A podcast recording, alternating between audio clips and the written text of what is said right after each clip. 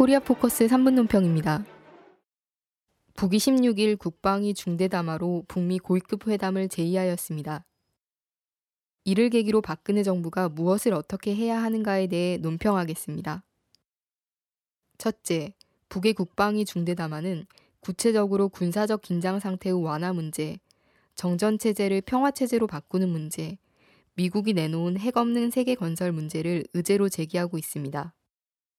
북은 이번 6.16 국방위 제의를 통해 66 조평통 특별담화에 나온 남북 당국 회담의 수락 의사가 일회적 일시적인 전술적 조치가 아니라 전략적으로 정세를 군사적 대결 국면에서 통일 외교적 대화 국면으로 전환시키려 한다는 것을 분명히 보여줬습니다.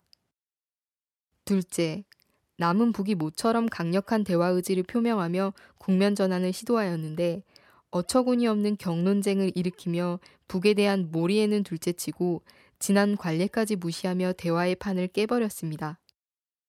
북에게 그간 통민 본관의 의사가 없지 않았지만 66 담화를 통해 통관 통민하겠다고 하였을 때는 남도 그에 화답해야 했으나 6.15 민족 공동행사가 따로따로 치러진 것에서 드러나듯이 통관 복민하려다가 결국 봉관 복민의 최악 상태로 돼버렸습니다. 셋째, 더욱 심각한 것은 코리아 반도의 정세가 군사 대결에서 통일 외교 대화로 국면 전환을 일으키고 있는데 통일이라는 남북 관계가 이처럼 깨져버림으로써 자칫 남이 이 중요하고 급격한 변화 국면에서 낙동강 오리알로 전락하고 말았다는 것입니다. 코리아 반도의 정세가 결국은 북을 중심으로 북중, 북러를 빼면 북미, 북일, 북남의 세 관계가 중요한데 곧 일본의 아베 총리가 방북하면 북일 정상회담이 이루어지고 북미 관계는 정전 체제를 평화 체제로 바꾸는 양자 회담이나 중국이 낀 삼자회담으로 진행될 가능성이 큽니다. 따라서 남이 이러한 정세 변화에 조응하지 못하고 팔짱 끼고 쳐다만 보는 상황이 될 경우에 통일 외교적 손실은 고스란히 남의 민중들에게 우리 민족에게 돌아옵니다. 그런 의미에서 박근혜 정부는 무엇보다도 북의 서기국장의 카운트파트로 통일부 장관을 보내겠다며 남북 당국회담을 다시 제의하여야 합니다.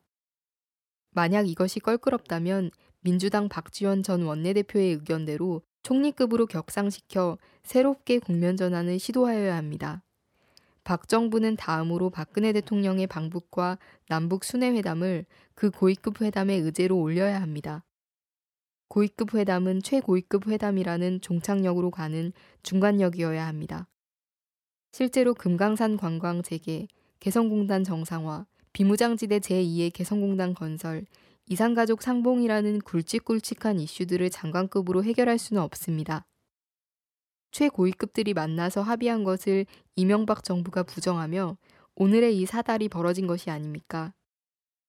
박 정부는 마지막으로 북미 고위급 회담이 하루빨리 성사되도록 지지하고 지원하는 정치 사업을 해야 합니다. 가령 비무장지대 제2개성공단을 건설하려면 북미 간의 정전 체제가 평화 체제로 바뀌지 않고 되겠습니까? 미남 합동 군사 연습을 미국이 제의하면 남이 따라갈 수밖에 없는데 그렇게 되면 남북 최고위급 회담에서 아무리 좋은 것을 합의해도 도루묵이 되고 맙니다.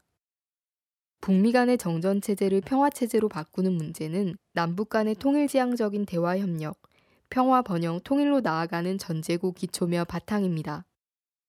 박 정부는 지금 수구 세력의 눈치를 볼 것이 아니라 전반 정세 흐름, 대세를 보고 판단하고 움직여야 합니다. 한심하고 유치한 경론쟁으로 수구 세력에게 뭔가 다르다는 것을 보여줬는지는 모르지만 결과적으로 낙동강 오리알이 되며 외교적으로는 매우 궁색해졌습니다. 이러다가 고립되면 정부 자체의 무능이 문제가 되어 퇴진 요구까지 빗발칠 수 있다는 것을 명심해야 합니다. 코리아 포커스 3분 논평이었습니다.